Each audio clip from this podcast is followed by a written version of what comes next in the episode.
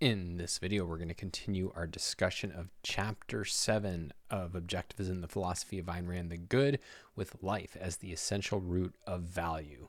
Stay tuned.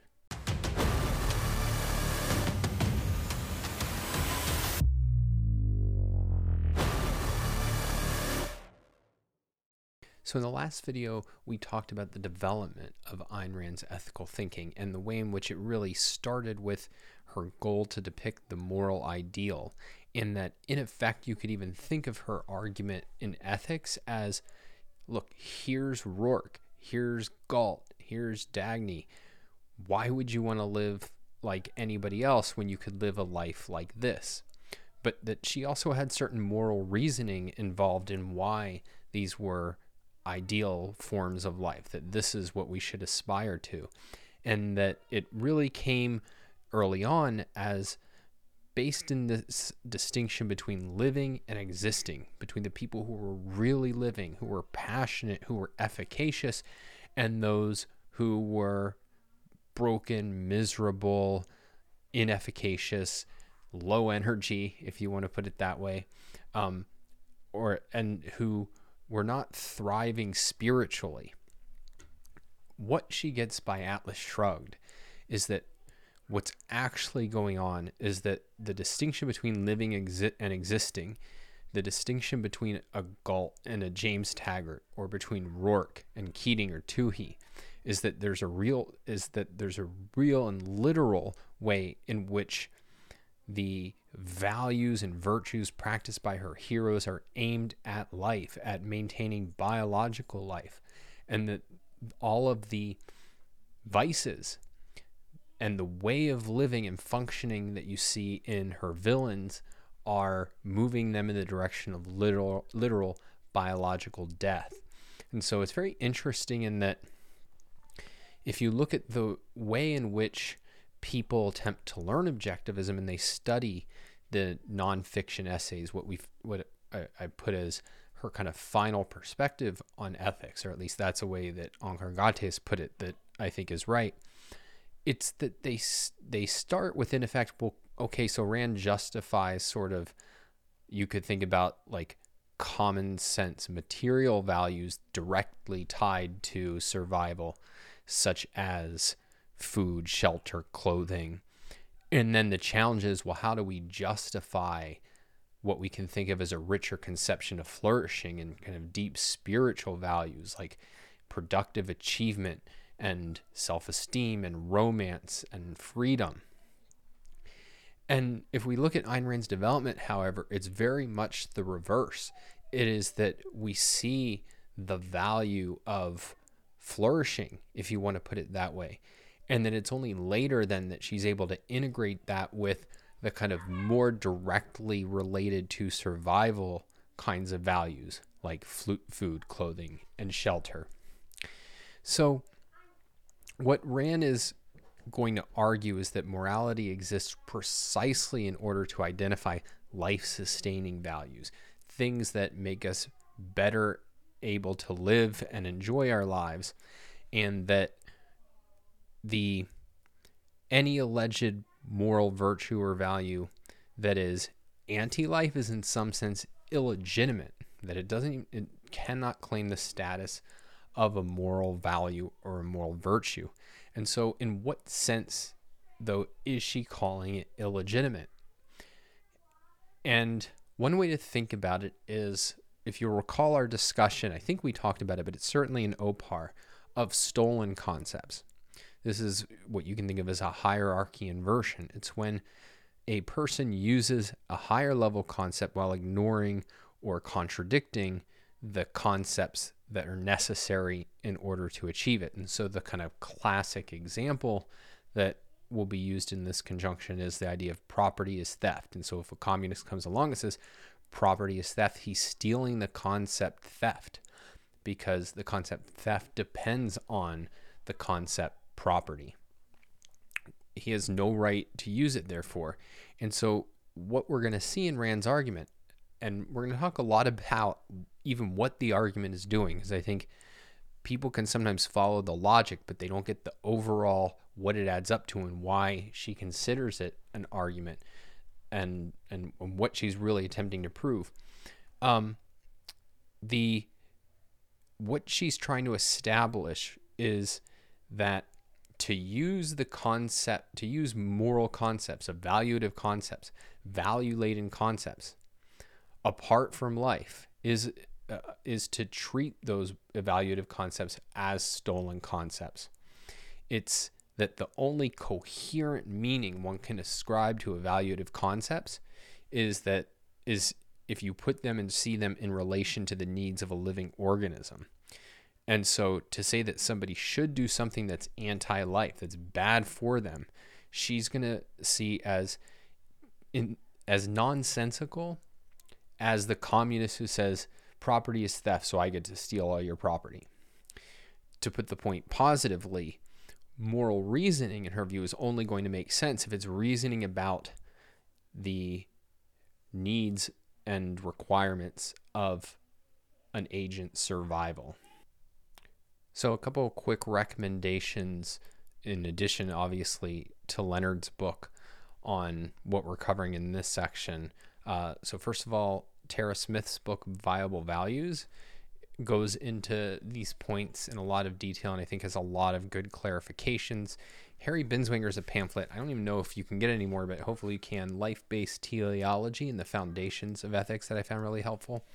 I think the best presentation though it is quite technical, uh, is comes from Darryl Wright in a book Metaethics, Egoism and Virtue, and his essay is called, or his chapter is called "Reasoning About Ends, Life as a Value in Ayn Rand's Ethics," and um, there's also some really good material in the Blackwell Companion. Oh, there is a course that I think you can uh, buy on the Ayn Rand Institute e-store um, by Darryl that's kind of a more accessible version of at least parts of the chapter that I just mentioned called Ayn Rand and the History of Ethics. I think that's the right title. Um, but I think this is a really tricky sort of topic, and those are the at least some of the major places that I've found um, where you get a kind of very helpful elaborations on the argument that we're going to outline. So I'm going to share my best understanding, and hopefully that will uh, add some clarity. I'm not going to do a chapter or a section summary because it's really just a summary of Ayn Rand's um, argument, so it would be a little bit repetitive. So I'm just going to go through it in the way that I find most clarifying, given what you read in OPAR and then what I've you know taken in from these other sources and through my own reflection. So one place to start would be with just the whole question of what moral reasoning is and why philosophers have thought that moral reasoning poses a kind of particular challenge. And the kind of contrast I want to take and the starting point I want to begin with is Hume. And I'm not a Hume expert, but this is from what I've read and, and heard a pretty fair summary. And at least it um, even if I'm getting Hume a little bit wrong, I think it clarifies something important about what Ayn Rand is arguing. So Hume concedes or allows that, look, not every value judgment is irrational. And if you think, for example, if you want to go for a jog, then reason can tell you, yeah, you should put on some comfortable jogging shoes. Like that's something you should do. And putting on high heels that's bad. That in relation to a given end, we can regard certain means as better or worse for that. And the question, though, that Hume would ask is well, why is going for a jog good? And that too could be answered by reason by appealing to a still further end. So, for instance, going for a jog can help me lose weight. But I mean, you can see where this is going, right? Like, eventually that has to end somewhere. And it's when we get to ultimate ends that this kind of means ends reasoning seems to break down for Hume because he thinks this can climax ultimately only in a something that we just want for emotional reasons. And so it's if you take the jogging example, I want to lose weight. Well, why do I want to lose weight? So that I can get a girlfriend. Well, why should I get a girlfriend? Um, I don't know, because I like having sex. There's not, it's just a kind of, it's your passions that are ultimately directing your means ends reasoning. And so it's your ultimate end. Why is that ultimate end good that humans say you just like it? So here's a quote uh, from him. He says, It appears evident that the ultimate ends of human actions can never, in any case, be accounted for by reason, but recommend themselves entirely to the sentiments and, aff- and affections of mankind without any dependence on the intellectual faculties. So you get that, right? If the way that we can reason ab- about value judgments is in reference to some end and then seeing different means as better or worse, it's our ultimate ends that have to be justified, and that Hume thinks this pattern of justification can't provide an answer for. And so some philosophers have said, well, look, the ultimate ends are an issue of their what Ayn Rand would call intrinsic goods. And we'll talk more about the idea of intrinsic. We talked a little bit about it, if I recall, in our discussion of epistemology and the idea of that there's an intrinsic view of knowledge an objective view of knowledge and a subjective view of knowledge. But this is true of values too. There's certain intrinsic values, things that are just valuable. And so that can be kind of the extreme view uh, in Plato that there's just this real form of the good that's out there. It's good in and of itself, not in relation to any entities. And then there's less mystical versions that hold that there's kind of certain states or experiences that are good in and of themselves apart from any purpose that they serve. And so um, this could be something like, well, pleasure. And it's just pleasure is good just because. Um, or the greatest happiness for the greatest number. These are sometimes treated as intrinsic goods. It's that well, there's just obvious that they're good. And what that amounts to from objectivism's perspective is just, I feel it. So it's it's not actually answering Hume.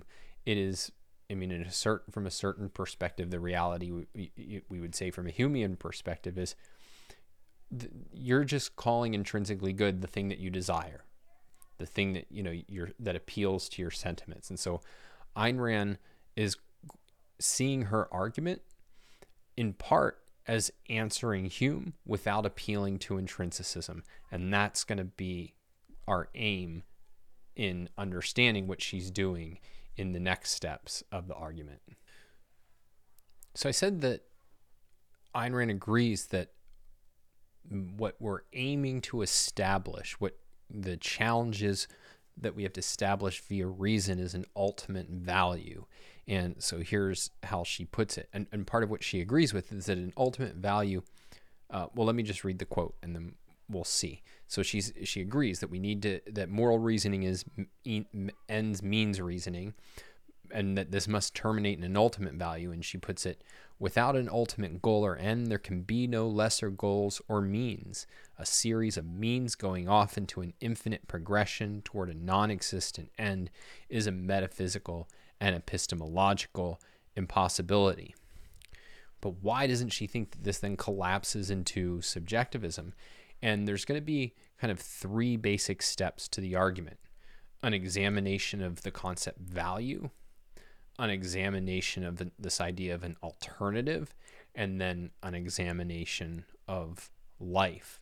And then it's going to be life is the only thing that faces alternatives. Uh, faces a fundamental alternative existence or non existence, and that is seeing living entities pursuing goals to keep them in existence that is going to allow us to make to form the concept value in all ultimately evaluative concepts. So let's start with this idea of value. And so her analysis is really going to follow what we talked about when we talked about reduction. Remember that when we discussed reduction, we're trying to retrace the steps back down ultimately to perception that one would have to go through in order to release, it, reach a particular concept or proposition and thereby tie it to reality, get its connection to reality.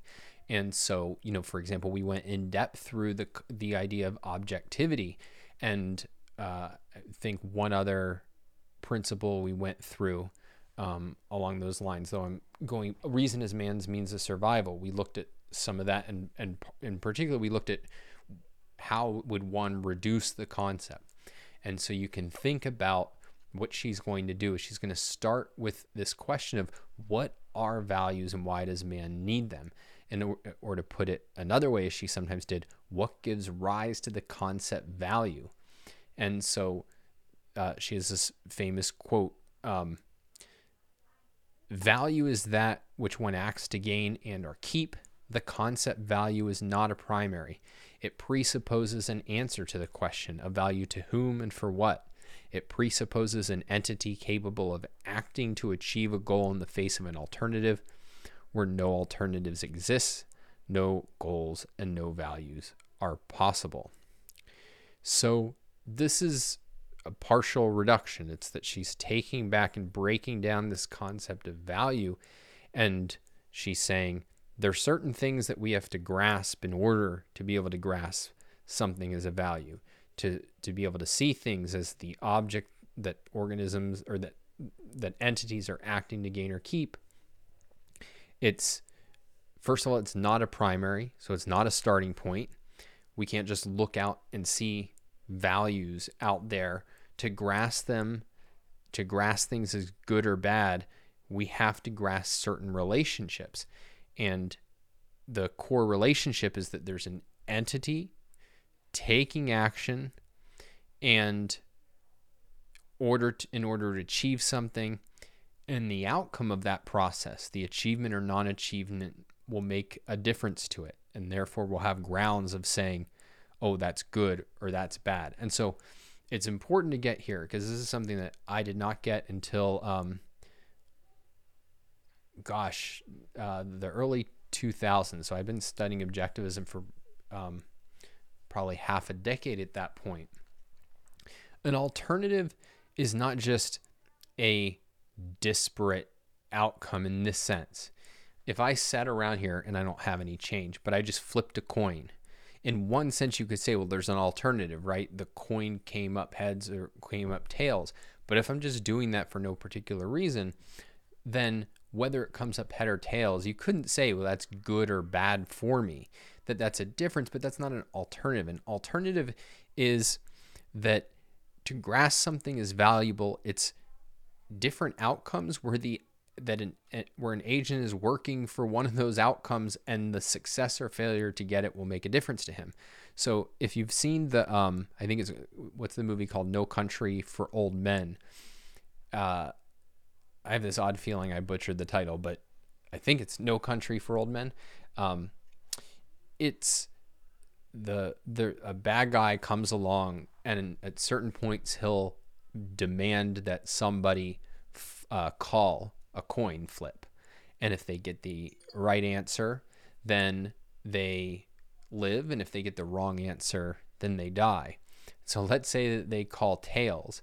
Well in that kind of scenario now you can see the difference in outcome making a difference to the person who acts. And that's not a great example because it's kind of a contrived and, and arbitrary sort of thing. It's not the kind of material one would form the concept value from.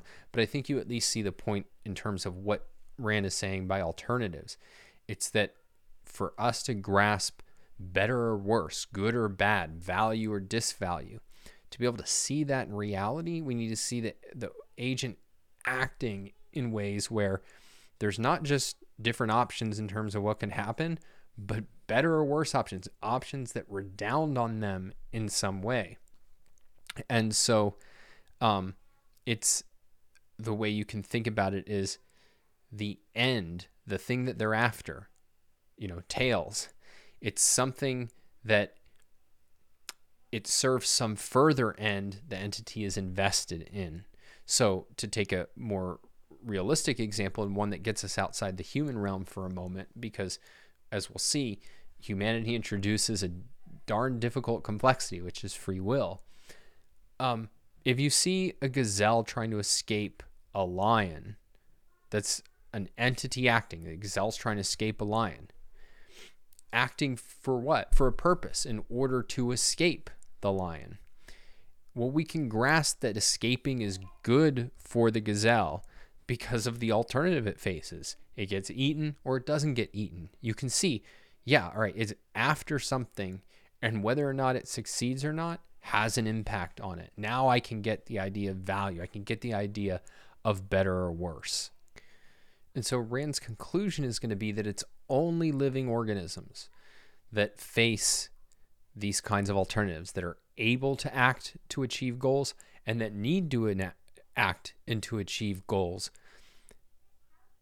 because they face an alternative, a fundamental alternative, one that explains and underlies all the rest of existence or non existence. And so, how does she get to that? Well, it's inductive. it's that she looks around and sees, all right, this is where we actually see organisms running around and doing things that redound on them, the success or failure of which redound on them. And it redounds on them because ultimately they can die. Ultimately, they can go out of existence. And that that underlies everything else uh, that they do. And so this is her famous paragraph about this. There is only one fundamental alternative in the universe existence or non existence, and it pertains to a single class of entities, to living organisms. The existence of inanimate matter is unconditional, the existence of life is not. It depends on a specific course of action. Matter is indestructible. It changes its forms, but it cannot cease to exist. It is only a living organism that faces a constant alternative the issue of life or death. Life is the process of self sustaining and self generated action. If an organism fails in that action, it dies. Its chemical elements remain, but its life goes out of existence. It is only the concept of life that makes the concept of value possible. It is only to a living entity that things can be good or evil. And this is where then we get the contrast that, well, a counterexample would be well, what if you had something that acted and that, you know, at least had the kind of, you could think, physical capacity to pursue goals, but that wasn't conditional? If that sort of being existed and had values, then that would undercut Ayn Rand's argument. And that's where she brings in the idea of the immortal robot. And Leonard Peikoff really expands and fleshes out this analogy or, or thought experiment and it's important to really take seriously that the idea is it's unconditional. So, yes, you could program it, let's say if it was a computer with life like elements, you could make it do things. Um, you know, theoretically, you could make it experience pleasure, pain. But if we're taking seriously that you're not putting any of the things that life builds in order to direct things uh, towards life and against death, if you just think about has the capacity to act, but that it um, cannot be destroyed, it cannot go out of existence, then you couldn't make distinctions about better or worse for it. And in fact, even if you did say, give it the experience to pursue pleasure, there'd be no grounds and, and that might even direct it in ways where the where the robot would go around and really work to find pleasure or something like that. But you'd have no grounds for saying, well, getting pleasure is better for it as opposed to worse. Because, well, it still has infinite time to gain pleasure. If it doesn't, there's nothing that hinges on that. It's programmed to pursue pleasure, but there's nothing that, but there's no alternative that it faces. There's nothing at stake for it in having less pleasure than it might have otherwise had. So that it really is, as she puts it, um, the condition it's the conditional existence of organisms that makes values coherent. And so here's another quote from Rand. Life can be kept in existence only by a constant process of action. The goal of that action, the ultimate value, which to be kept must be gained through its every moment, is the organism's life. And so now we're, we're going to get to the, the real the summary of her full answer to Hume. So remember, Hume's claim was that you had to justify value judgments through means ends reasoning, but that that left you unable to justify the ultimate value, the final value that everything else is supposed to be a means to. And Rand's view is that unlike other values, life can serve as a coherent ultimate value because it is a means to an end, but that end is itself a continuation of the life process.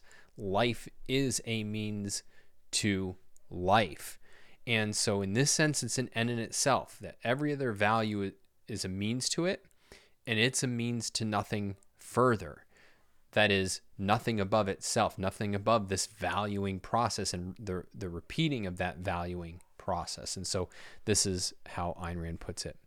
It is only an ultimate goal, an end in itself that makes the existence of values possible. Metaphysically, life is the only phenomenon that is an end in itself a value gained and kept by a constant process of action.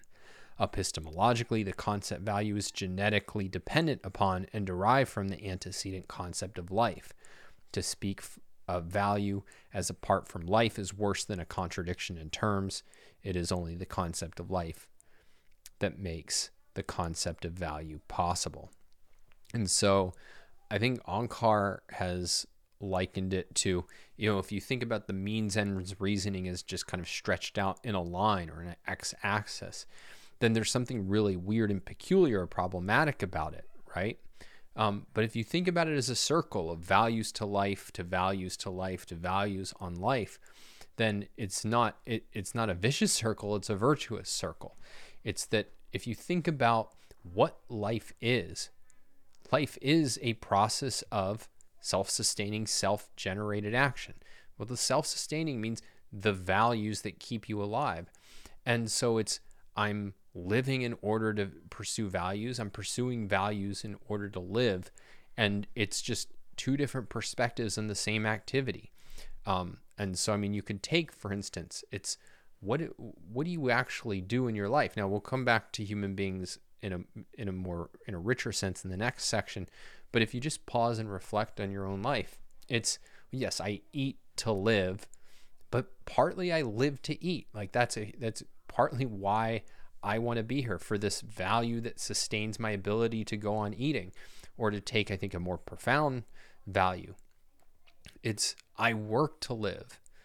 But in a real sense, I live to work. That's why I want to exist but it's not work detached from life. It's work as a component of the thing I'm trying to sustain, which is my life. And so Ayn Rand thinks that that's true of all of our most important values, that they're both, um, they're both a means to keeping us alive. But what does keeping us alive mean?